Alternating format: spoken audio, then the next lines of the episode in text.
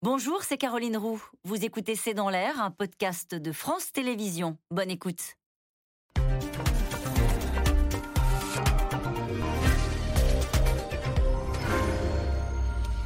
Bonsoir à toutes et à tous. Nous attendons vos questions, SMS, Internet et réseaux sociaux pour alimenter notre discussion. Elle est donc le nouveau visage de l'Italie. Avec le, sourire de Giorgia Meloni revient le spectre du fascisme pour la première fois depuis la fin de la guerre. Avec son parti Fratelli d'Italia, elle arrive en tête de la coalition des droites aux côtés euh, du populiste Matteo Salvini et de l'inoxydable Silvio Berlusconi. La probable future présidente du Conseil est anti-immigration, anti-lobby LGBT, contre la bureaucratie de Bruxelles. Elle défend Dieu, la famille et la patrie. En Europe, les réactions sont embarrassées. Emmanuel Macron dit respecter euh, le choix démocratique des Italiens. Bruxelles espère une coopération constructive. À part la Pologne et la Hongrie, les partis d'extrême droite européens, tous redoutent maintenant les premiers pas de Giorgia Meloni. Italie, la victoire de Meloni et du fascisme, c'est une question. C'est le titre de cette émission. Avec nous, euh, pour en parler ce soir, Pascal Perrineau, vous êtes politologue, professeur des universités à Sciences Po. Vous êtes l'auteur de l'ouvrage sur le populisme aux éditions des presses universitaires de France. Jean-Dominique Giuliani, vous êtes euh, président de la Fondation Robert Schuman. Je rappelle que l'on peut retrouver le rapport de la Fondation sur l'état de l'Union aux éditions Marie B. Anaïs Ginery, vous êtes correspondante à Paris pour euh, le journal italien euh, La Repubblica. Enfin, Marc Semo, vous êtes rédacteur en chef adjoint des pages Idées Débat au journal Le Monde. Votre journal qui titre cet après-midi en Italie, victoire historique de l'extrême droite. Je précise que vous avez été correspondant en Italie pour Libération euh, pendant plusieurs années. Bonsoir à tous les quatre. Merci de participer à ce C'est dans l'air en direct. Déjà, pour évacuer cette question, est-ce qu'il y a un doute sur le fait que Giorgia Meloni sera première ministre en Italie, présidente du Conseil? La décision est dans les mains euh, du président de la République qui, euh, comme d'habitude, nous sommes dans un régime parlementaire. Il hein, faut sortir de notre cadre présidentiel de la Ve République. Ça demande toujours du temps, plusieurs semaines. Il va explorer la relative solidité de la majorité pour gouverner l'Italie qui se rassemble derrière Giorgia Meloni. Et s'il voit qu'il y a voilà, une équipe gouvernementale susceptible de gouverner, on voit mal comment euh, Berlusconi ou Salvini pourraient euh, lui chauffer la place? Qui est Giorgia Meloni? Nous avons utilisé ce titre un peu provocateur aujourd'hui pour savoir si c'est le retour du fascisme euh, en Italie. Pourquoi est-ce qu'on se pose cette question, Pascal Perrino? Bah, Parce que elle a, d'abord parce que l'Italie a connu une longue période de fascisme, parce qu'il y a toujours eu depuis euh, euh, l'après-guerre euh, un parti qui revendiquait l'héritage du fascisme, qui s'appelait Emessi, qui a disparu, auquel je crois d'ailleurs la mère de Giorgia Meloni euh, appartenait, son père étant communiste. Elle représentait assez bien, euh, familialement, les contradictions, les contradictions de l'Italie. Et d'ailleurs, la famille a éclaté. Ça fait partie. Pour des raisons politiques aussi. Pour des raisons politiques, certainement aussi. C'était difficile peut-être de faire vivre ces deux sensibilités ensemble. D'autre part, elle a appartenu, quand elle était jeune, aux jeunesses du MSI. Elle a fait partie de l'Alliance nationale, qui était un un peu l'héritier du MSI, mais déjà un héritier qui s'intégrait dans le système et qui est devenu au fond une forme de parti conservateur. Mhm. Et puis elle a créé euh, Fratelli d'Italia relativement récemment, ça doit être en 2013 si ma, mémoire, euh, si ma mémoire est bonne. Et à mon avis, ce qui est assez important pour comprendre ce qui vient de se passer, c'est que Fratelli d'Italia par rapport au gouvernement Draghi, était au fond à peu près la seule opposition. Donc elle a bénéficié aussi de ce statut, de cette intuition. Elle n'a pas participé au gouvernement euh, de M. Draghi et elle est apparue comme l'opposition susceptible de rassembler toutes les inquiétudes et toutes les peurs et euh, les demandes réelles aussi des Italiens. Et on y viendra sur les demandes réelles des Italiens, savoir qui sont ceux qui ont voté euh, pour elle. Marc Semo, Mussolini, c'était un bon politicien. Voilà ce qu'elle disait. Alors elle était jeune, c'était en 1980. C'est aussi pour ça qu'on dit qu'elle est post-fasciste, que c'est le retour du fascisme en Italie Elle s'est formée dans le creuset de ce qu'était le MSI, ensuite Alleanza Nazionale, qui était le MSI, un, parti qui euh, se voulait néo-fasciste, c'est-à-dire il ne reniait pas ce qu'avait été le, régime mussolinien, il disait qu'il y avait des grandes choses faites par Mussolini. En même temps, bon, euh, euh, c'était le, mot d'ordre d'Almirante, qui était le dirigeant historique de ce parti, c'était ni restaurer ni renier. D'accord. Voilà, donc elle s'est formée là-dedans et ça, et ça structure quelqu'un. Ce qu'il faut voir, c'est que Giorgia Meloni a 30 ans de vie politique derrière elle. C'est un animal politique. C'est un hein, animal politique Et elle s'est notamment formée à une époque auprès de Gianfranco Fini, qui était l'héritier d'Almirante. Almirante, donc le dirigeant historique du MSI, avait fait le saut générationnel. C'est-à-dire il avait nommé comme successeur, enfin, ensuite le parti l'a élu, etc., Gianfranco Fini, qui était né en 52, qui était beaucoup plus jeune. Et donc, à partir de là, a commencé une évolution d'Alliance nationale. Et elle a fait partie de ça. C'est comme ça qu'elle s'est retrouvée euh, députée, très jeune, une des plus jeunes ministres, voire la plus jeune ministre de l'histoire italienne, euh, qu'elle a été vice-présidente de la Chambre. Elle s'est formée dans ce monde-là. Mm. D'où le fait que ça l'a marqué, d'où le fait qu'elle-même continue à cultiver un certain nombre de symboles au niveau visuel, type la flamme tricolore, elle a gardé cette flamme-là, elle y a tenu. Qui est la chose qui avait ensuite inspiré euh, le Front National, qui avait copié ce truc-là. Donc voilà, donc c'est quelqu'un qui a derrière elle une véritable histoire politique, une véritable vision politique, et juste un mot pour finir, en même temps, une certaine idée de l'État. Elle dit elle-même dans son livre de, de mémoire, déjà qu'elle a écrite, ce qui m'a fait rentrer en politique, ça a été la mort de Paolo Borsellino, qui était l'alter ego de Giovanni Falcone comme juge antimafia, Giovanni Falcone était communiste revendiqué, Paolo Borsellino était néofasciste revendiqué. Mais tous les deux avaient un certain sens de l'État.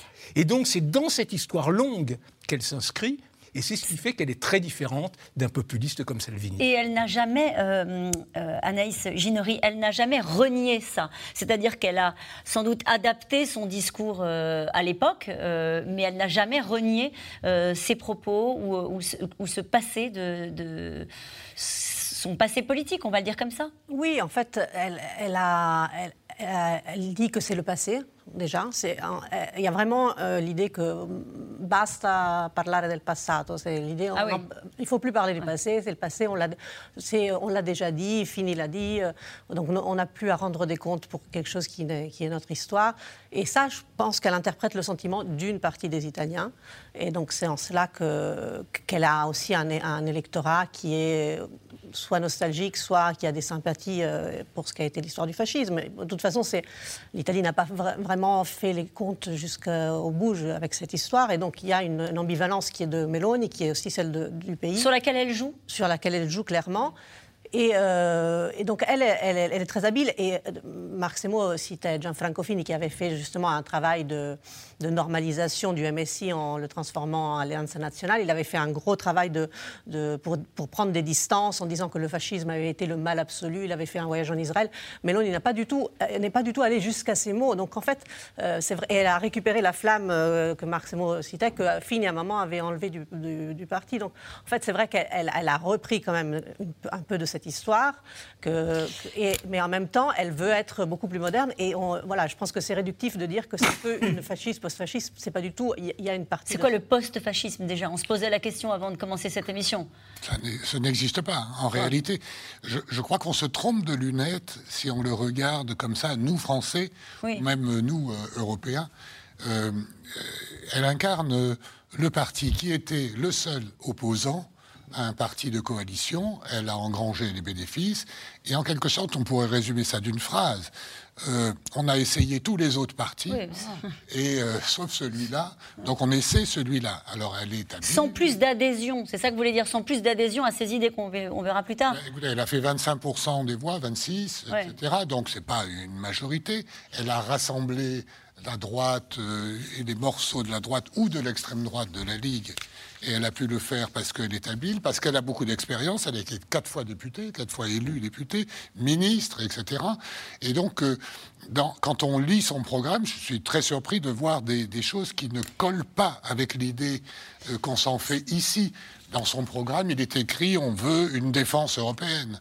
Euh, il était, euh, on veut, on est hostile à, la, à ce que fait la Russie en Ukraine, etc. On va en reparler parce qu'elle a fait un virage sur notamment sur la, la Russie. Ce qui l'a fait décoller, dites-moi si je me trompe, c'est cette phrase qu'elle a eue le 19 octobre 2020 dans un discours. Elle a dit :« Je suis Georgia, je suis une femme, je suis une mère, je suis chrétienne. » 2019, oui. C'est ça, c'est là qu'elle a décollé. C'est là qu'elle a décollé. C'était une manifestation en fait qu'avait fait Matteo Salvini après la chute du, gouvernement que, la Ligue avait fait avec le mouvement 5 étoiles et que Salvini a, fait par, des péripéties chutées. Et donc, euh, c'est intéressant parce que c'est vrai que c'est avec cette phrase, cette scène que, beaucoup se rappellent, d'ailleurs, ça donné le titre de son livre. Je suis Georgia. Io sono Georgia, qui, a, qui, a, vendu 150 000 exemplaires, ça a été un best-seller. Euh, mais euh, c'est lié à Salvini parce que, en fait, la, la, montée de Giorgia Meloni est quand même très, très liée, on le voit avec les flux des votes dans, dans, cette élection, est très liée au déclin de Matteo Salvini. C'est vraiment, elle a pris, la Fratelli d'Italia, son parti, a pris presque 40 du bassin des votes de l'électorat de la Ligue. Et donc le, déclin de Matteo Salvini, qui a commencé en 2019 euh, et euh, qui a été enregistré après avec le résultat d'hier, euh, c'est aussi la montée de Giorgia Meloni. On va essayer d'apprendre à faire connaissance avec Giorgia Meloni. En 45 ans, en tout cas, elle deviendra sans doute, hein, on le disait tout à l'heure, la première femme présidente du Conseil en Italie à la tête de l'Union des droites. Cette ancienne ministre de Berlusconi est un animal politique, vous nous le disiez à l'instant. Elle ne renie pas son passé néo-fasciste ces années où elle disait du bien d'un certain Mussolini. Romain Besnénou avec Aubry Perrault et David Lemarchand. Voici le nouveau visage de l'extrême droite en Europe. Giorgia Meloni, 45 ans, grande gagnante des élections législatives hier en Italie. Nous sommes appelés à gouverner cette nation et nous le ferons pour tous les Italiens. Nous le ferons dans le but d'unir les gens, de valoriser ce qui les unit, plutôt que ce qui les divise. L'alliance des droites qu'elle dirige avec Fratelli d'Italia a remporté 44% des voix, une majorité nette au Sénat et à la Chambre des députés. C'est la première fois depuis 1945 que l'Italie porte au pouvoir un parti post-fasciste.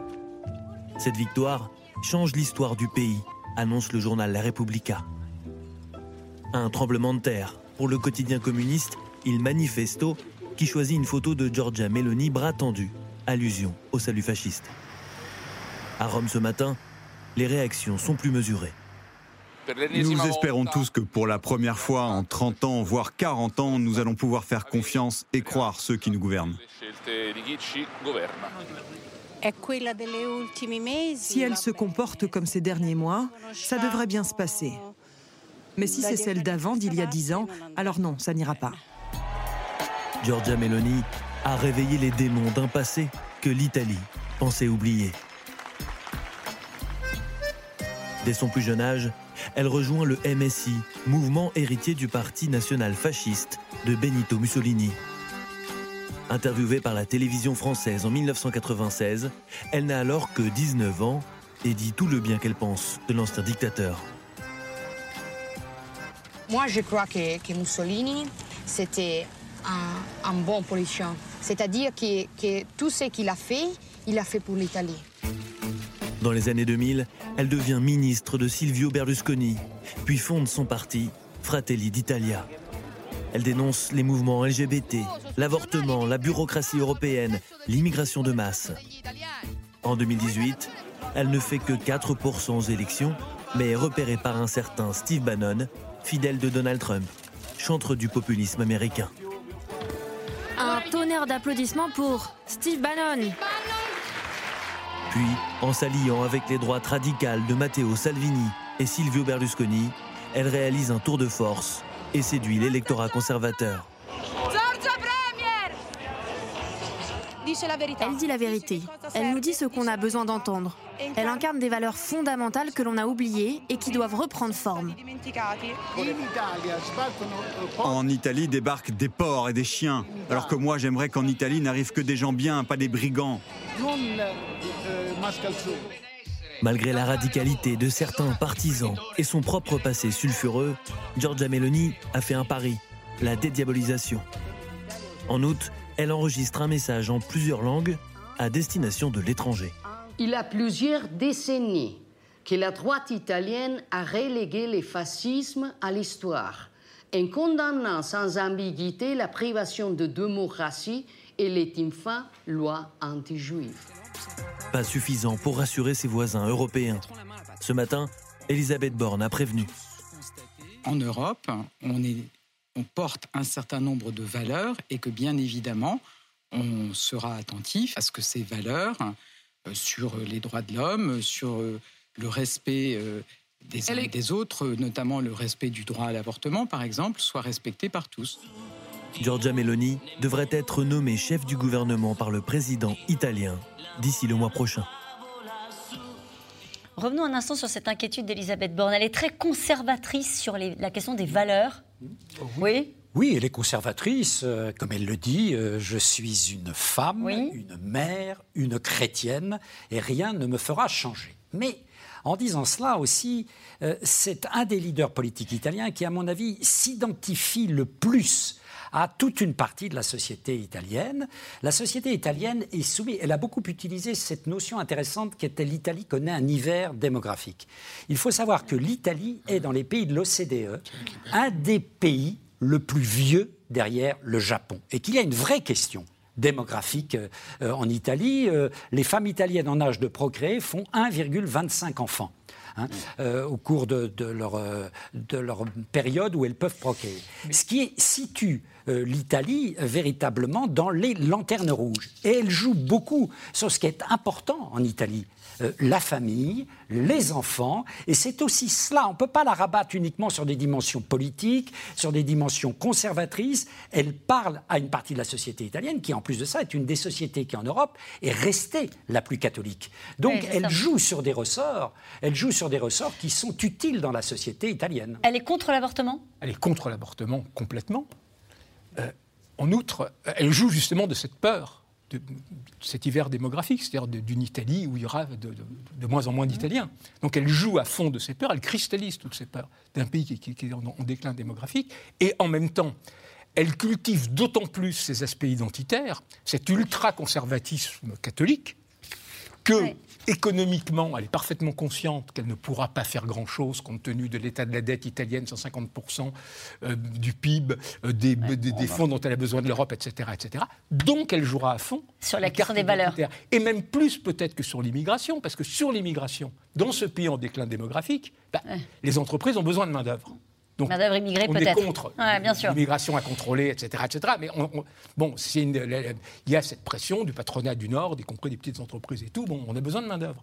Donc, une des choses qu'elle va brandir, c'est justement euh, ces, valeurs chrétiennes, la lutte contre l'avortement. Il faut voir qu'en Italie, dans toute une partie du nord de la péninsule, il est déjà de fait quasiment impossible d'avorter pour une femme.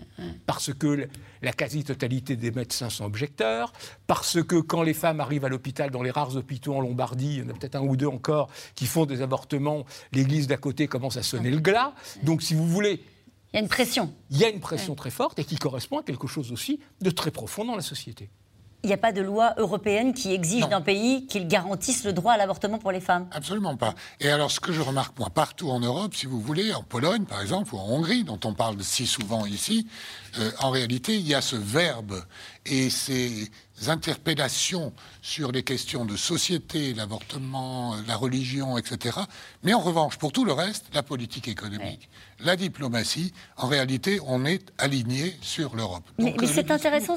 Je, vous pardonnez-moi, je vous coupe, Jean-Dominique Voulani, je vais, je vais vous redonner la parole dans un instant. Je voudrais juste précisément euh, faire écho à ce que vous dites. Elle dit dans un discours oui à la famille naturelle, non au lobby LGBT, oui à l'identité sexuelle, non à l'idéologie du genre, oui à la culture de la vie, non à la de la mort, oui aux valeurs universelles de la croix, non à la violence islamiste.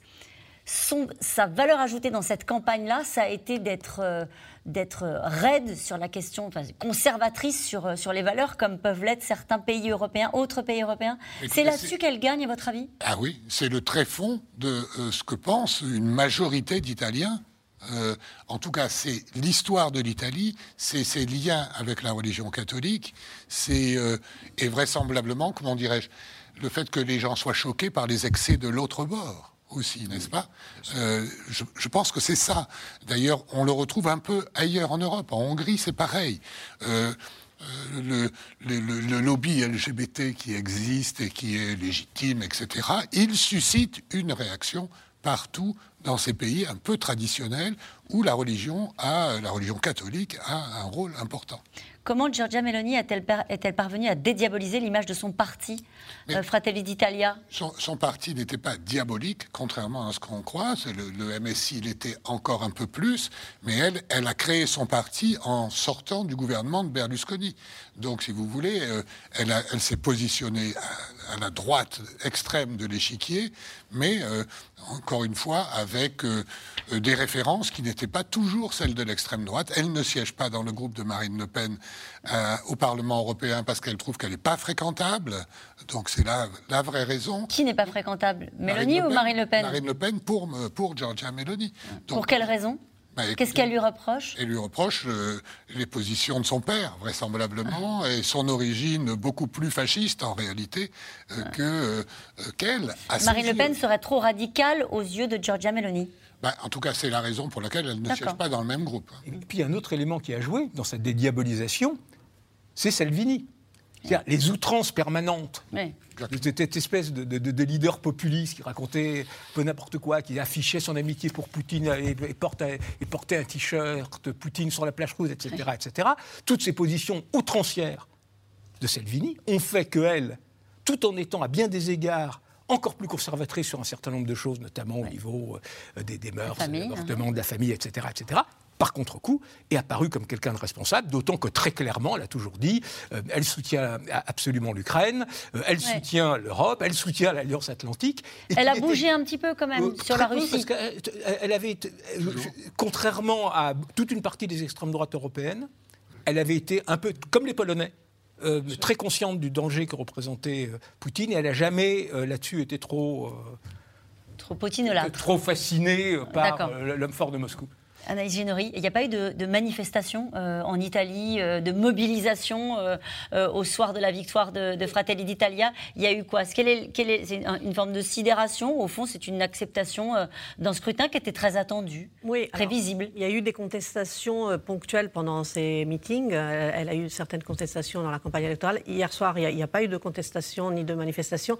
Il faut dire, faut peut-être rappeler à, vos téléspectateurs que les postes fascistes ou néofascistes, en tout cas l'Alliance euh, nationale, qui maintenant est Fratelli d'Italia, ont déjà été au pouvoir. Donc euh, là, dans un service, vous disiez que c'est la première fois qu'ils sont au pouvoir. Non, ils ont été au pouvoir. C'est Berlusconi qui a fait la fameuse dédiabolisation qu'en italien on appelle sdoganamento. C'est déjà arrivé.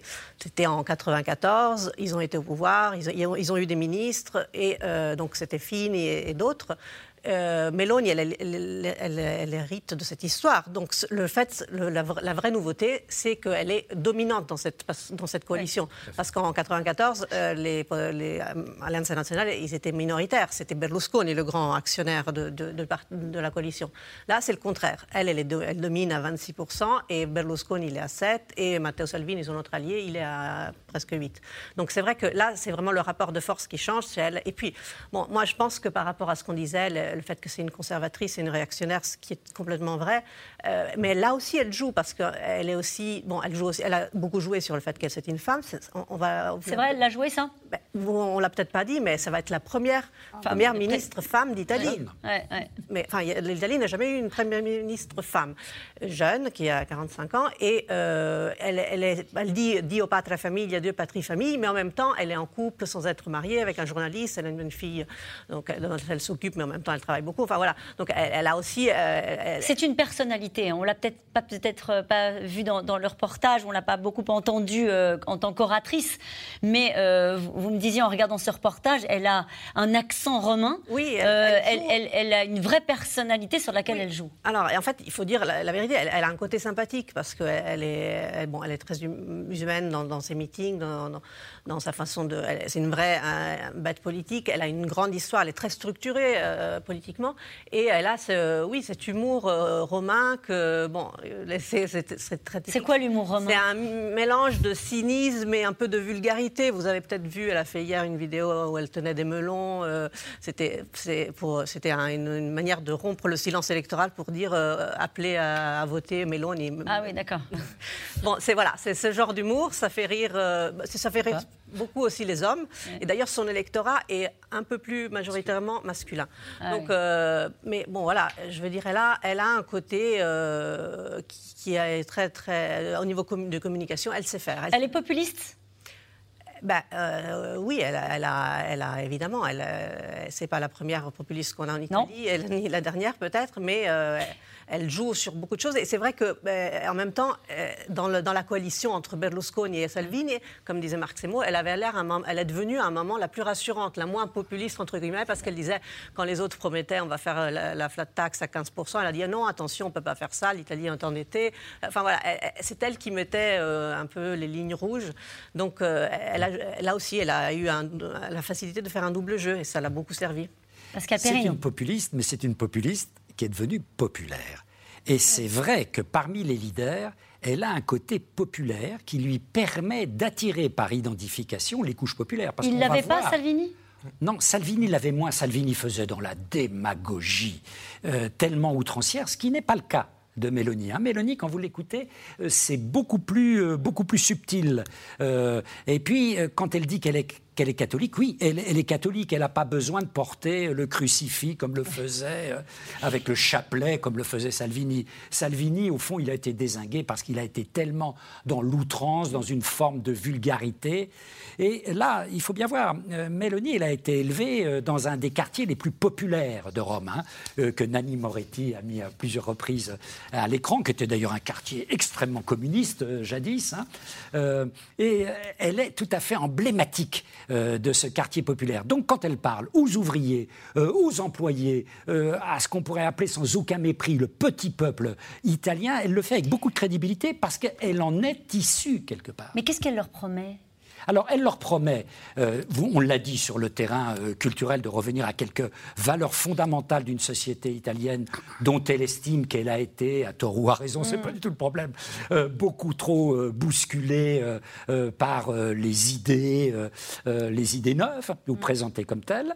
Et puis, au plan économique, elle, est très attentive, j'allais dire, aux revendications des ouvriers et des employés italiens. Parce que en Italie, vous n'avez pas le salaire minimum.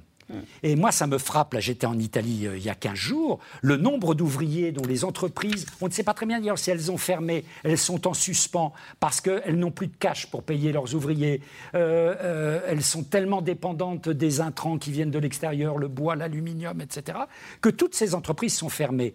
Et là, elle a réussi une alliance qui est tout de même géniale, c'est l'alliance de la boutique et de l'atelier.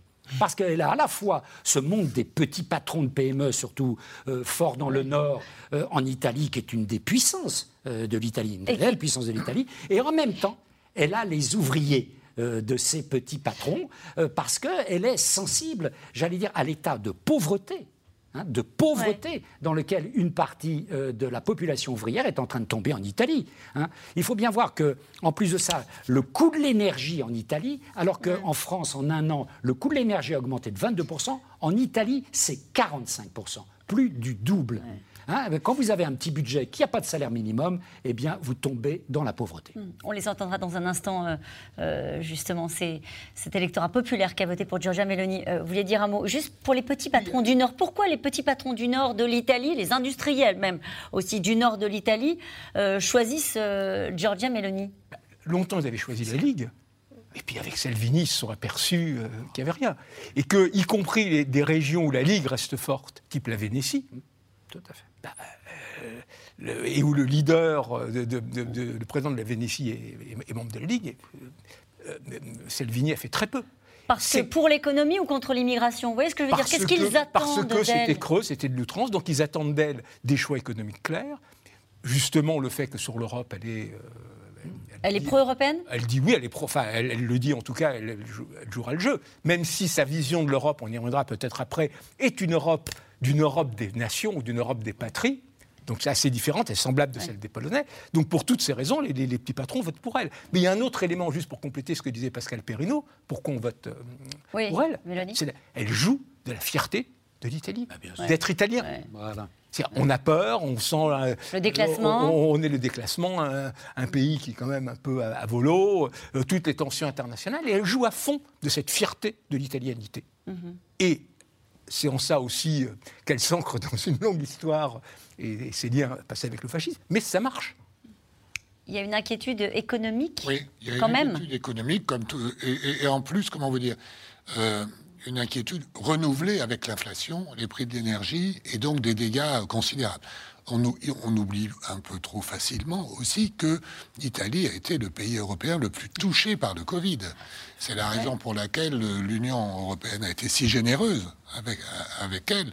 Et, euh, et donc, euh, les conséquences économiques sont considérables. Et c'est donc un pays qui, à la fois, a un nord extrêmement prospère, qui exporte euh, plus que la France, pour être très franc, qui a un PIB en valeur absolue supérieur à celui de la Russie, donc une économie, une grande économie, mais la moitié du pays qui est dans, dans, une situation totalement différente dans le Sud et qui en plus se retrouve endetté avec euh, une dette dont il n'arrive pas à se défaire. C'est pas ça l'inquiétude européenne par rapport euh, à l'élection de Giorgia Meloni, justement, sur les 150% de points de PIB de dette non, de ce pays-là on, a beaucoup critiqué Ursula von der Leyen parce qu'elle a dit, euh, on l'a posé la question avant, elle aurait mieux fait de se taire d'ailleurs, pendant oui. période électorale, il vaut mieux se taire. Mais elle a dit, écoutez, s'il y a des problèmes, on les réglera. Et qu'est-ce qu'on a fait avec la Pologne et avec la Hongrie? On les a réglés. La Pologne a changé sa loi sur la justice au mois d'août et la Hongrie vient de déposer un projet de loi euh, pour essayer de, limiter la corruption. Donc c'est ça qu'elle voulait dire. Le, bon, en période électorale, euh, il vaudrait mieux que les institutions européennes ne, ne s'expriment pas. C'était une maladresse. Ça ne justifie pas le délire qu'on voit, notamment en France, sur les réseaux sociaux, etc., euh, contre Ursula von der Leyen, euh, euh, à mon avis un peu inspirée par la Russie aussi, parce que ça plaît beaucoup.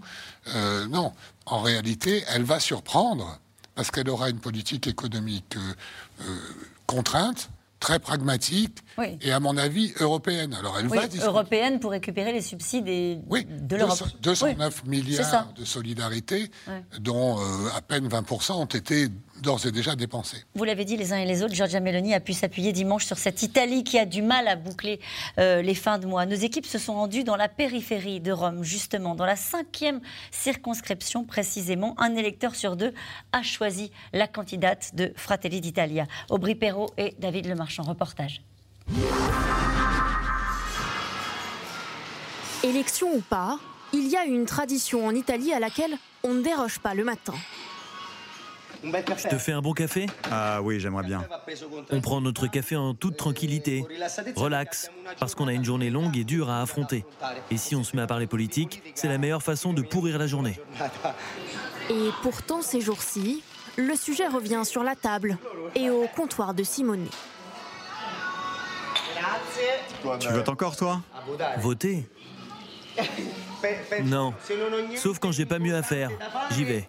Et s'il pleut, on y va encore moins. Voilà. Ça fait 30 ans qu'on est à l'arrêt dans cette République. On est comme les Grecs, on est à l'arrêt sur tout.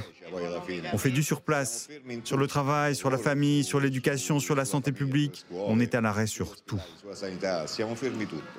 Des électeurs désabusés par la politique, encore un peu plus en pleine crise économique. Au mois de septembre, Simonet a perdu près de 20% de ses bénéfices. Peu à peu grignoté, par l'inflation. Chaque kilo de café à partir du 3 octobre va augmenter d'un euro 80. L'électricité augmente, le café augmente. Moi, je vais être obligé de rajouter 30 centimes par café. J'ai la sensation qu'on a affaire à deux mondes séparés. Deux mondes qui ont désormais perdu l'envie de s'écouter l'un et l'autre. Les politiques et le peuple les travailleurs. Et je ne pense pas que ces changements au pouvoir vont résoudre grand-chose. Parce que ça n'a jamais rien changé avant de toute façon. Rien ne va changer. On est entre les mains de Dieu. Pour ceux qui y croient. Quand certains s'en remettent à la Providence, d'autres ici font un autre pari, celui de Giorgia Meloni. Dans ce quartier défavorisé à la périphérie de Rome, la cinquième circonscription, Près d'un électeur sur deux a voté pour la candidate Fratelli d'Italia hier. Bonjour, t'es occupé ou on se prend un petit café Viens, viens, rentre. Comme Rita et sa voisine. Ma chérie, il faut bien qu'on essaye avec elle. Avec qui Bah avec Mélanie. Avant on disait que la gauche était pour les ouvriers, maintenant c'est plus le cas. Pour qui veux-tu que je vote Oh, c'était il y a 80 ans, ça. Rita et Carla vivent avec 300 euros d'aide par mois pour l'une, 48 euros pour l'autre. Une précarité qui a fini de convaincre ces anciennes électrices du Parti communiste. Giorgia Meloni va aider les retraités. Ceux qui ont le droit à 500 euros auront le droit à 1000 euros. Ceux qui sont en invalidité et qui ont le droit à 290 euros auront le droit à 1000 euros. Elle donne des solutions en adéquation avec le coût de la vie qui a explosé aujourd'hui. De quoi ont-ils peur? C'est simplement que les choses changent, que Mélanie peut essayer de changer le système. Pour moi, ceux qui l'attaquent sur le fascisme sont des fourbes. Si Giorgia Meloni plaît autant à Rita, c'est aussi pour ses positions très fermes sur l'immigration. Moi, je ne passe plus de temps avec les gens de mon quartier parce que ce quartier n'est plus comme avant. Les immigrés foutent vraiment le bordel ici. Moi, je suis d'accord avec l'idée qu'il faut que ça s'arrête un peu tout ça. Des promesses que Giorgia Meloni ne tiendra pas selon cet élu local. Mais Eva Vittoria reconnaît aussi que pendant trop longtemps, sa famille politique, la gauche, n'a pas assez écouté ses électeurs. C'est effectivement dans ces quartiers populaires que Giorgia Meloni a réussi à attirer beaucoup d'électeurs. Parce que c'est un électorat qui a encore plus besoin de services publics. Fratelli d'Italia promet énormément de choses. Mais il est évident que les promesses faites, si on n'a pas les fonds pour les réaliser, tous les sous nécessaires, ça reste du vent. Dans le quartier, la colère se lit aussi fréquemment sur les murs. L'actuel président du Conseil, Mario Draghi, traité de bourreau. Une colère finalement exprimée dans les urnes hier. Et cette question de Pierre, s'agit-il encore d'un vote de protestation Pascal Perrineau il y a une protestation, bien sûr, très forte, sociale, économique, euh, identitaire, hein, voilà, euh, qui euh, va chercher des électeurs un peu dans tous les secteurs hein, de l'électorat italien. Cette protestation, on l'a vu dans la première partie du reportage, peut avoir un autre visage, c'est-à-dire le retrait abstentionniste. Il faut savoir que l'abstention a explosé, plus 10 points euh, par rapport à 2018. Hein, donc il y a deux formes. Hein, la protestation avec les pieds, on n'y va pas, et puis la protestation parce que c'est, euh, voilà, euh, tu disais tout à l'heure, celle qu'on n'a pas essayée. avec cette idée qu'on attend beaucoup d'elle socialement, hein, Marc Semo, c'est-à-dire en gros, on a besoin d'aide pour les plus, les plus démunis, et il y avait une opposante qui expliquait clairement qu'elle ne pourrait pas faire tout ce qu'elle a dit. Je précise que dans son programme, elle veut réduire aussi la pression fiscale à tous les niveaux. Bien sûr qu'elle ne pourra pas faire tout ce qu'elle a dit, mais cette espèce d'attente, on le voit, et c'est une des explications de ces espèces de, de, changements à chaque fois. On a eu euh, aux élections précédentes le, triomphe, devenu la première force politique, du mouvement 5 étoiles qui avait fait 32% des voix, qui était un truc aberrant, qui était un mélange de Coluche, de, Marine Le Pen et, de Mélenchon. Enfin, C'était une espèce d'ovni politique. Euh, on avait eu avant Berlusconi. Donc il y a une espèce d'espérance à chaque fois qu'il y aura quelque chose qui va faire changer, enfin on va s'occuper des problèmes du pays, etc., etc., qui est à chaque fois déçu. Et ce qui rend, euh, disons, l'Italie euh, un, fascinant laboratoire politique. Et ce qui est en train de se passer là, au-delà du fait, comme le disait... Euh, c'est vrai que c'est la première fois que c'est une femme qui devient présidente du Conseil. C'est vrai que pour la première fois, un parti d'extrême droite est en position dominante dans une coalition d'un pays européen. Ce n'est pas le, partenaire mineur de la coalition qui à chaque fois se font laminer, comme on l'a vu en Autriche avec Haider, comme on l'a vu au Danemark, comme on l'a vu ailleurs. Et troisièmement, c'est aussi la première fois qu'un parti d'extrême droite donc, sera la, dominante dans un des trois premiers pays, puissance économique européenne, voire la seconde, parce que l'Italie est la seconde puissance industrielle de l'Europe. Et l'un des pays fondateurs de l'Union européenne. donc tout ça fait que, comme disent les Italiens, et un terremoto, c'est un tremblement de terre.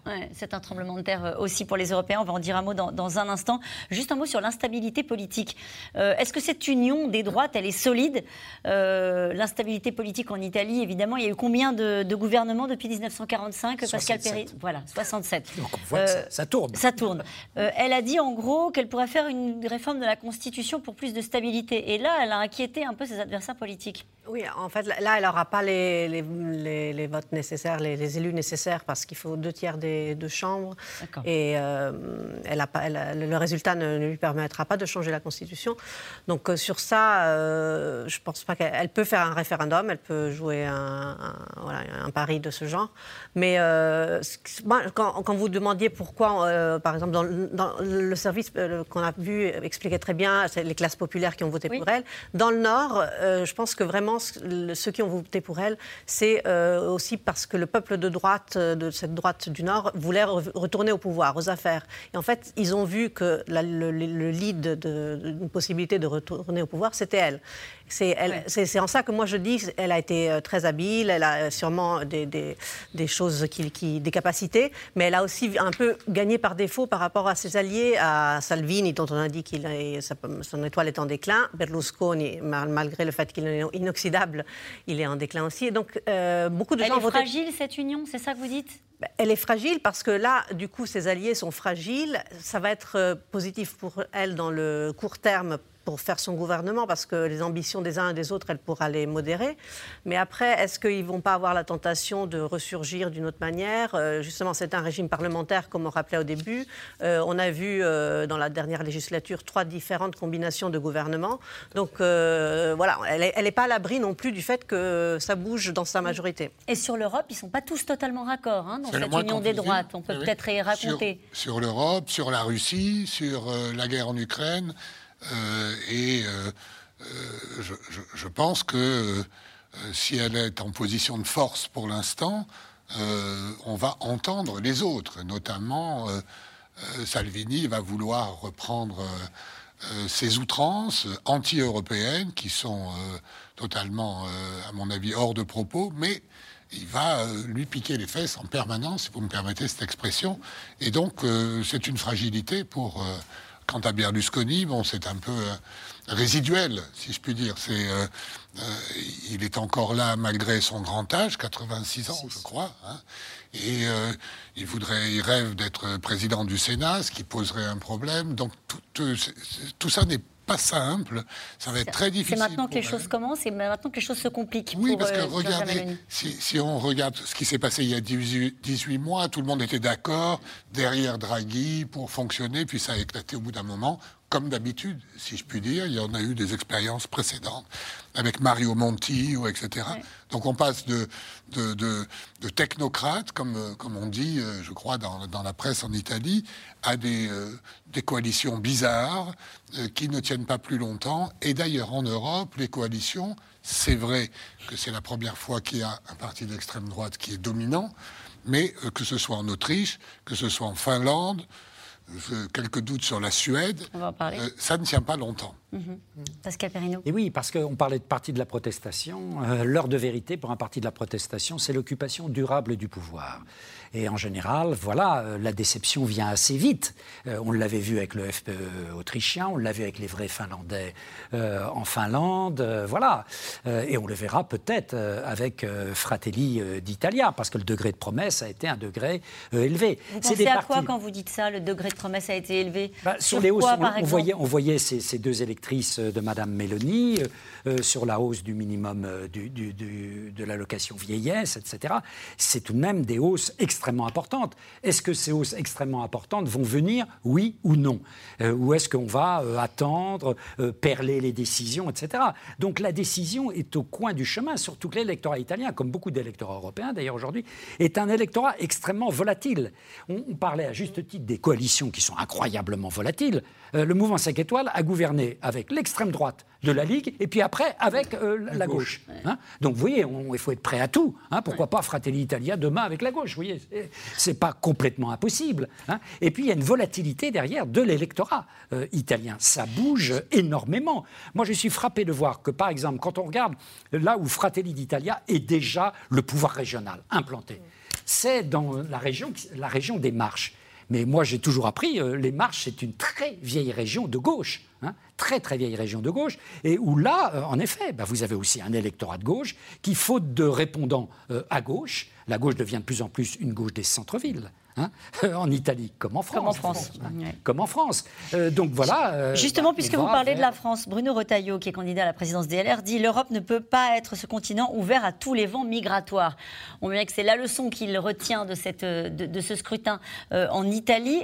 elle promet des, un blocus naval pour les migrants venant de Libye et de Tunisie. Est-ce que vous considérez les uns et les autres, on a beaucoup parlé de l'influence de la situation économique de l'Italie sur ce scrutin, est-ce que la question migratoire a beaucoup pesé sur le vote ou à la marge oui, elle a De toute manière, elle est, présente depuis 2015, depuis la grande crise migratoire. Elle est présente dans le paysage politique constamment. Et, disons, c'était une question que, les partis euh, politique euh, ou instrumentalise ou euh, essaye de, Mais dans cette campagne aussi, dans ça cette, a été très présent. Alors dans cette campagne, c'est vrai que bon, je pense qu'elle a, elle, elle, joue sur le fait que ça fait partie de son identité. Elle a promis ce blocus naval. Elle n'a pas plus que ça. Euh, elle n'a pas besoin de plus de grossir le trait sur ça parce qu'on sait que ça, ça fait partie de son identité. Et, et c'est vrai que pour l'instant, on n'est pas non plus dans une, une, nouvelle grosse crise migratoire, mais c'est un, un fait constant euh, et, ça fait partie euh, de, de, de, ces fondamentaux. De ce fondamentaux, exactement. Salvini est actuellement poursuivi par la justice pour avoir fait même pas un blocus naval, avoir refusé le débarquement de, bateaux qui avaient sauvé des migrants. Donc c'est extrêmement compliqué sur le plan juridique et même sur. Parce qu'il y a des lois en Europe sur ce sujet-là. Il y a des lois et, et même en Italie. En Italie, il y a des lois. Et c'est compliqué aussi politiquement parce que on a une démographie en berne, donc on a besoin de main d'œuvre. Donc le nord de l'Italie a quand même besoin de main d'œuvre aussi. Euh, et en même temps, euh, on a cette quête identitaire qui est instrumentalisée par les partis, euh, notamment d'extrême droite, pour cacher un peu la misère du reste. C'est-à-dire qu'en fait, on n'a plus de marge de manœuvre sur le plan économique, très peu sur le plan social. On ne peut pas répondre. Et donc, c'est le risque de, cette, de ce gouvernement, s'il advient, c'est qu'on aille vers euh, une emphase verbale sur des sujets de société, euh, alors que la réalité, c'est, on l'a vu dans le... Elle est économique. Elle est économique et sociale. Mais elle, ce qu'elle souhaite faire de ce point de vue-là, plus qu'un blocus naval, où effectivement c'est juridiquement très compliqué, on voit effectivement le, le, cas de Salvini qui est jugé pour ça, c'est des accords avec des pays type la Libye, type la Tunisie, pour que, exactement comme l'accord qui avait été fait avec la Turquie, D'accord, qui les garde et qu'on paye. Voilà. D'accord. Voilà. Mais si vous voulez, c'est très frappant de voir, parce qu'on en parlera, je pense, tout à l'heure, par rapport à la Suède, où la question de l'immigration avait été centrale, Là, effectivement. C'était la question. Elle ne l'a pas été. Et bien justement, on y vient euh, en Suède, puisqu'il y a deux semaines, c'est la Suède qui a fait euh, le choix de l'extrême droite dans ce temple de la social-démocratie. Le réveil est difficile après les législatives. Le Parti des démocrates de Suède, fondé à la fin des années 80 par des groupes néo-nazis, a été le grand gagnant du scrutin. Juliette Vallon avec Aubry Perrault et David Lemarchand. À Stockholm, ces dizaines de Suédois se sont rassemblés pour dire non au racisme, quelques jours après le résultat des élections législatives. Je suis en colère, je suis tellement en colère. Je suis en colère contre nos résultats électoraux, mais avant tout, je suis en colère contre le racisme grandissant en Suède et partout en Europe. On a été très choqués en voyant le résultat des élections. Ce n'est pas la Suède dans laquelle je veux vivre et que je veux construire. L'effet d'un électrochoc après la victoire il y a 15 jours de la droite alliée à l'extrême droite lors d'un scrutin très serré. 176 sièges contre 173 pour le bloc de gauche emmené par la première ministre social-démocrate un grand gagnant, le Parti nationaliste des démocrates de Suède, plus de 20% des voix. À cet instant, nous sommes le deuxième plus gros parti politique de Suède. Et notre ambition, c'est de faire partie du gouvernement. Les démocrates de Suède, une formation fondée par un groupe néo-nazi dans les années 80, que son jeune leader, Gimi Akesson, tente de dédiaboliser depuis plusieurs années. Même si son principal discours reste la lutte contre l'immigration dans l'un des pays d'Europe qui accueille le plus de réfugiés. Combattre le crime. Pour les électeurs, c'est ça la question la plus importante. C'est ça que j'entends quand je me déplace dans le pays aujourd'hui. Ça va du crime des gangs au réseau de cambrioleurs étrangers qui sillonnent nos campagnes pour voler tout et n'importe quoi. C'est de ça dont nous devons nous occuper en priorité. Les personnes qui viennent dans notre pays, qui veulent travailler et faire du bien ici sont les bienvenues. Nous pensons que c'est très bien. Mais si vous ne pouvez pas bien vous comporter ni suivre les lois et les coutumes suédoises, il y a d'autres endroits où vivre que la Suède. Alors, quelle place occupera l'extrême droite au sein du prochain gouvernement suédois? Les discussions sont toujours en cours avec ses alliés. Ailleurs en Europe, elle gouverne déjà. C'est le cas de la Hongrie, de la Pologne et bientôt de l'Italie, où la victoire du parti post-fasciste inquiète Bruxelles et que surveille de très près Emmanuel Macron. Vendredi, l'un de ses bras droits, le nouveau patron du groupe Renaissance, Stéphane Séjourné, est même venu apporter son soutien au parti centriste italien. Les populistes, les extrêmes vont jouer avec l'Europe. Mais jouer avec l'Europe, c'est euh, jouer avec notre démocratie, notre économie, avec la stabilité de notre monnaie, l'euro. L'Europe, chers amis, est trop sérieuse pour la laisser à des incompétents et des manipulateurs. Pour lui, l'union des droites en Suède comme en Italie est une mise en garde sérieuse. Aujourd'hui, Forza Italia, qui était euh, l'équivalent des, républicains en France, qui s'allie à l'extrême droite aujourd'hui euh, italienne pour, pour, conquérir le pouvoir. On voit à peu près les similitudes que je peux tracer en France et ce qui peut nous arriver dans les euh, quelques années. Après les législatives en Suède et en Italie, autour de la Bulgarie et de l'Autriche de voter pour des élections présidentielles cette fois d'ici novembre, des scrutins qui seront sans aucun doute très observés. L'union des droites se fait-elle partout en Europe sauf en France et en Allemagne? Question Pascal Perrineau et votre réaction à ce reportage qu'on a vu en Suède. L'union des droites ne s'est pas faite lors des législatives et lors de la présidentielle. La droite française euh, n'a pas du tout eu l'attitude, par exemple, qu'a eu euh, Forza Italia. Euh, LR n'a pas pratiqué l'union. Alors on verra si ça change dans la perspective de la prochaine élection présidentielle.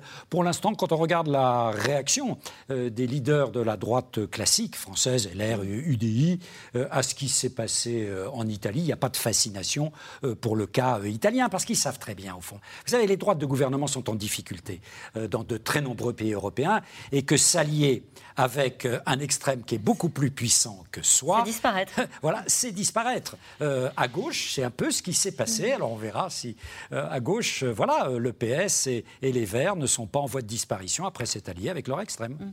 Votre réaction à ce reportage euh, qu'on a vu en Suède sur les, les, les, ressorts au fond qui ont conduit à la victoire de l'extrême droite, Jean-Dominique Giuliani? C'est pas exactement les mêmes histoires en réalité avec l'Italie. Non, parce que je crois que la Suède d'abord est un pays beaucoup plus petit, euh, qui a accueilli énormément, qui a toujours été très ouvert à l'immigration, qui a subi la vague d'immigration à partir de 2015 en accueillant beaucoup de gens et en étant, en voulant être un peu un modèle d'intégration. Et je crois qu'il a été débordé. Voilà. Je crois qu'il a été débordé par la quantité et puis par euh, euh, l'absence d'outils d'intégration. Et donc on a vu des ghettos, on a vu une hausse de la criminalité due à ces phénomènes d'immigrants de, pauvres qui, qui, étaient insérés dans un pays très riche finalement et très protégé. Et donc ça, ça a énormément joué. Et dans la campagne électorale, c'est contre la criminalité et en la liant à l'immigration que l'extrême droite et la droite ont gagné. Marc Oui, euh, été très frappant. Alors, il faut voir que, par exemple, les, les morts par balle ont explosé en Suède. Mm on est passé en quelques années à 4 euh, euh, pour un million d'habitants, ce qui est un record européen, de loin. Et, disons, les autres pays scandinaves, ce que vit aujourd'hui la Suède, avait, ça avait commencé avant. Les Danois, qui étaient devenus extrêmement restrictifs sur l'immigration, y compris la gauche, c'était un peu devenu la honte de, la gauche en Europe, mais en même temps, ça marchait électoralement. C'est-à-dire, c'est pas l'idée on refuse des immigrés parce qu'ils sont d'une autre culture, etc. C'est de dire L'important, c'est l'État-providence. C'est absurde de penser qu'on peut donner l'État-providence à tout le monde en ouvrant largement les portes. Donc il faut prendre moins de gens pour mieux les intégrer.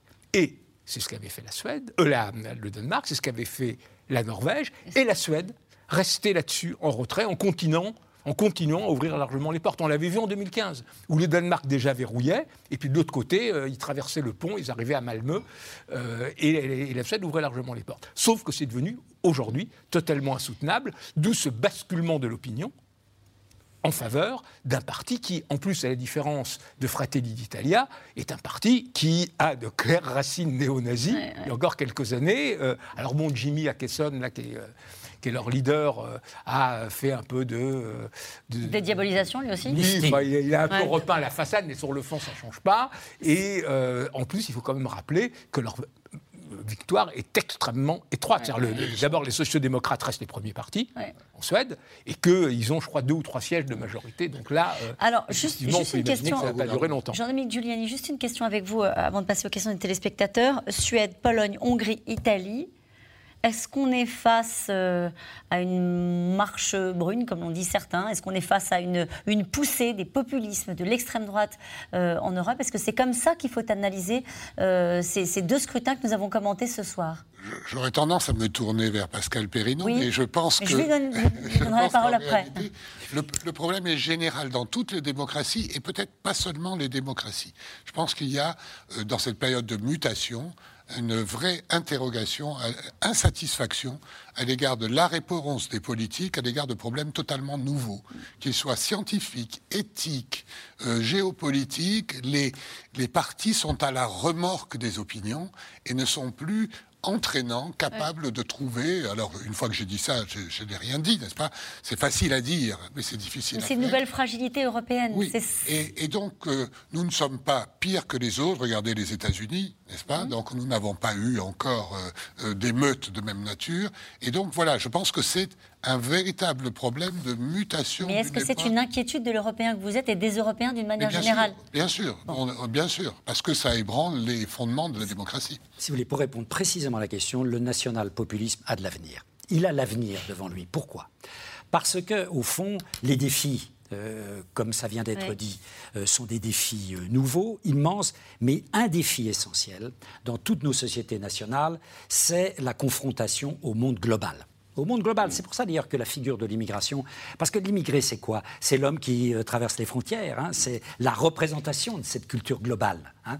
Euh, et euh, je crois que, si vous voulez, au-delà des clivages gauche-droite, etc., sur lesquels on a vécu si longtemps en Europe et ailleurs dans le monde, d'ailleurs très souvent, le grand clivage aujourd'hui essentiel, c'est le clivage entre ceux qui croient dans les vertus d'un monde ouvert, d'un monde global, et ceux qui disent ça suffit, le coût est trop élevé, et il faut se recentrer sur les nations. L'Italie d'abord. ça, voilà, l'Italie d'abord, America First, etc.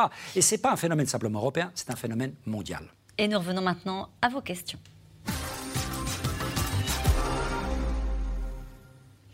Une question de Nathalie en Gironde. À vous écouter, on pourrait presque trouver cette femme d'extrême droite néo-fasciste sympathique, non? Anaïs Ginori bah, non, je, honnêtement, elle, fait peur, on, l'a dit, mais après, il faut, pas, il faut dire la vérité qu'elle elle, a une capacité de communication, elle en a fait un atout dans sa campagne électorale, ce côté populaire que rappelait Pascal Perrineau, donc euh, c'est ce qu'elle a mis en avant et elle a joué sur ça. Elle a quel rapport avec la presse? Elle a, alors, elle a été journaliste euh, dans, dans, sa, jeunesse. Et euh, elle a un rapport. Euh, en fait, les, collègues qui ont suivi Giorgia Meloni dans la campagne disent qu'elle a une communication très verrouillée. Elle donne très peu d'accès à la presse. Elle était vraiment. C'est d'ailleurs pour ça que il y a une part de mystère dans cette femme. On va, on va vraiment comprendre qui elle est là, à l'épreuve du pouvoir. Elle, elle, a fait cette transformation qu'on a racontée là, et dans cette transformation, elle s'est beaucoup protégée. Elle a vraiment calibré ses apparitions, elle a vraiment calibré ses entretiens. Donc, euh, avec les journalistes, elle a une partie de défiance, mais bon, pas non plus dans l'agressivité ou euh, dans, dans, le, dans, une conflictualité euh, exaspérée comme peut-être Matteo Salvini. C'est ça. quel est le parcours politique de Giorgia Meloni? A-t-elle des mentors? De qui se réclame-t-elle? Est-ce qu'elle a des mentors? À 19 ans, c'était Mussolini. Après?